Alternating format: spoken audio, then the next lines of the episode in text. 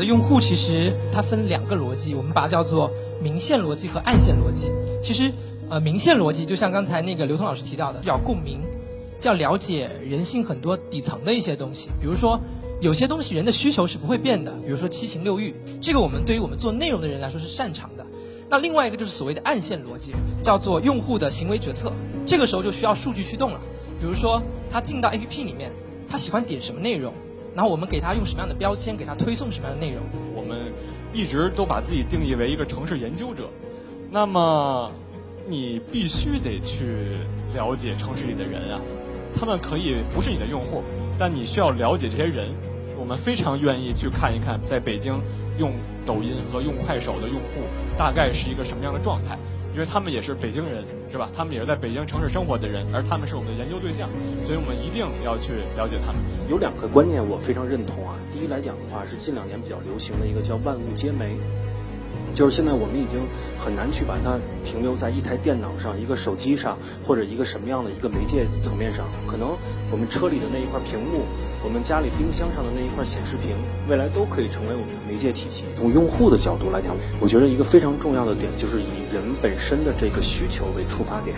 就是我们做了太多的事情，我们去做了很多的这种各种各样的手段方式，我们无非是为了满足人的一个欲望，满足人的一个需求。所以我觉得可以回归人的本位，回归用户的一个真实的本位。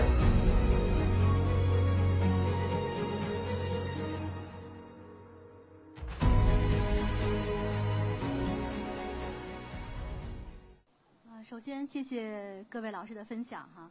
那么我们这边有几个问题想跟各位老师也进行一个探讨。在互联网的这个时代呢，呃，我们各自的这个领域，内容分发也好，是艺术也好，或者这个教育也好，嗯，他们都经历了各种各样不同的这个变化。所以我也想知道各位是如何去呃连接你们的用户，如何去增进和用户的关系，或者你们如何去呃研究这些用户的一些使用习惯的。刘通老师先来哈，嗯，我这么多年最大的一个感触就是说，嗯，一定要分清自己什么时候是做艺术的，什么时候是去做设计的。做艺术的话，那么我可以创作我自己想创作的这样的一个东西，你可以喜不喜欢都无所谓，啊。但如果说做设计的话，那么肯定是要设计一个呃甲方所喜欢的一个东西，啊。那么这所所谓就涉及到了一个用户。那么当与嗯所谓的接触到一些用户的时候，那么一定要站在他的这个角度去想，啊。还有就是说，很重要一点就是说要有共鸣，啊，因为我觉得一个人只有在对自己感兴趣的这个领域，他才能听进去你说话，看进去你的作品，还有啊，能够肯定你的这个设计。好，谢谢。我自己的理解来讲的话，首先，如果想拉近用户的距离，做到用户的绝对精准是不可能的，基本是绝对不可能的。我们不会用去绝对精准和标签化去了解用户，我们现在更多的是用用是用这种兴趣的这种方式，因为兴趣来讲的话更人性。说到这个互联网拉近用户的方式来讲的话，呃，最核心的我觉得两点，第一是内容，第一是第二是产品。大家打开自己的手机看一下，大家手机里的这个 app，其实真正你喜欢的、你经常用的，一定是那些有用的、有品的，对吧？对你来讲有价值的那些。那些产品才是你真正平时经常使用的，你才能在你和你的手机之间能联系到之间的这么一个距离的这些东西，才是真正能拉近用户的这么一个通路吧。就是这是我个人的一点理解啊。谢谢东航老师。呃，首先我觉得用户其实它分两个逻辑，我们把它叫做明线逻辑和暗线逻辑。其实呃，明线逻辑就像刚才那个刘通老师提到的，其实是是要共鸣，要了解人性很多底层的一些东西，比如说。有些东西人的需求是不会变的，比如说七情六欲，这个我们对于我们做内容的人来说是擅长的。那另外一个就是所谓的暗线逻辑，叫做用户的行为决策，这个时候就需要数据驱动了。比如说他进到 APP 里面，他喜欢点什么内容，然后我们给他用什么样的标签，给他推送什么样的内容，那这个东西就会从比如说既要结合人性的部分，它也要结合数据的部分来做一个结合。如果说底层的需求是 OK 的。那为什么用户他不愿意接纳你？我觉得很多时候是交付的方式有问题。比如说阅读的需求是在的，但是为什么越来越少的人开始去读纸质书？说明不是不是说这个需求变了，而是我们去满足用户需求的方式是不是在跟用户一起成长，与时俱进？但是我们做内容的时候，其实还是有点任性的。我就做自己喜欢的，而且我相信有人跟我喜欢一样的东西，所以大家他们就会喜欢我做的东西啊，所以基本上就是这么一个逻辑。但另外一方面呢，这是从我们实践端是吧？我们一直都把自己定义为一个城市研究者，那么你必须得去了解城市里的人啊，他们可以不是你的用户，但你需要了解这些人。我们非常愿意去看一看，在北京用抖音和用快手的用户大概是一个什么样的状态，因为他们也是北京人，是吧？他们也是在北京城市生活的人，而他们是我们的研究对象，所以我们一定要去了解他们。至于他们能不能成为我们的用户，这个就再说了。那对于我们来说呢，这个我们其实是做 B 端用户的更多一些，我们做办公楼嘛，所以我们精准的找用户和用户增加粘性的这个过程，对我们来说更多的是一个线下的过程，它可能没有一个这么好的一个线上过程。另外呢，就是呃，我们其实我们的产品是很难调整的。那你们可能是说，我们通过线上的一些这种调整推广的方式，但是对于一个建筑来说，它呈现可能也就是这样了。像我们这样的空间，我们去做什么样的内容运营，能够更加抓住用户或者客户，或者这个使这个空间更有这个生命力呢？说到这个营销这块儿啊，就是从互联网从业者的角度来讲的话，首先营销这个东西本身是虚的。有两个观念我非常认同啊。第一来讲的话，是近两年比较流行的一个叫万物皆媒，就是现在我们已经很难去把它停留在一台电脑上、一个手机上或者一个什么样的一个媒介层面上。可能我们车里的那一块屏幕，我们家里冰箱上的那一块显示屏，未来都可以成为我们的媒介体系。从用户的角度来讲，我觉得一个非常重要的点就是以人本身的这个需求为出发点。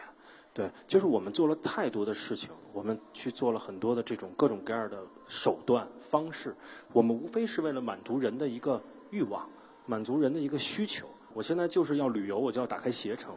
其实这就是我们做互联网的那个最最直接的一个对人需求的一个挖掘。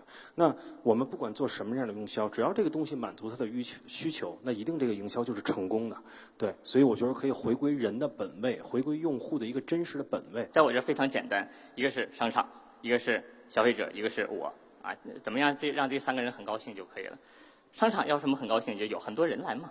消费者怎么很高兴啊？很好玩嘛，这地方很好玩。而我呢，只要我来让商场很多人让大家看到很好玩的东西就可以了。在绝大多数人的印象中，折纸就是一个小孩玩的小手工。如果我还是折一个千纸鹤，那我就我的作品就不会放在那个中心去展览了。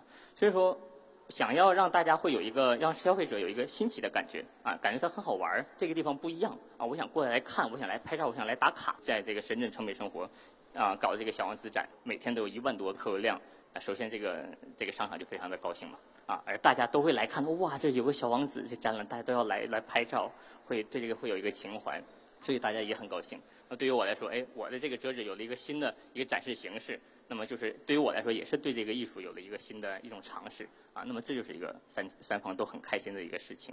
嗯，刚才提到营销这个，确实我们这公众号也在两天前帮咱们这楼做了篇文章，所以我比较感触的就是在留言里边，很多人都提到了老华堂这个事儿。啊，就是很多人说一眼，哎，这一眼就看出了是华堂啊，然后或者会描述自己跟这个华堂的一些故事。我觉得这里是否可能会给我们一些什么启发？结果这楼已经不在这儿，而且很多很多年以前了，但仍然会让很多人去回顾啊，很多很多年以前的这个老华堂的这个他和他的互动，或者是这些一些回忆。可以想一想，可能这是一个这是一个点。我们做了书店，我们就开始研究空间，是一个很有意思的事情。在如今这样一个叫做物质非常丰富的一个时代，对用户来说，他不一定需要来卖场，或者不需要来一个消费的地方。为什么？因为有很多比如电商的地方就可以满足他的需求。但为什么这么多人还愿意来？是因为大家其实不仅仅满足于物质的需求，他还有体验的需求。比如说刚才刘通老师和宋老师都提到了有趣，有趣它其实满足的就不是。功能性的需求了，它是体验的需求，它其实不是在营销东西，它其实是在传播生活的方式，所以这个可能是我们对于空间的一个理解。对，好的，谢谢。想问一下各位的，在这个行业上面未来的目标是什么？会不会有这个比较大的这个转变？我觉得很大的转变应该没有，我应该一辈子都在折纸啊。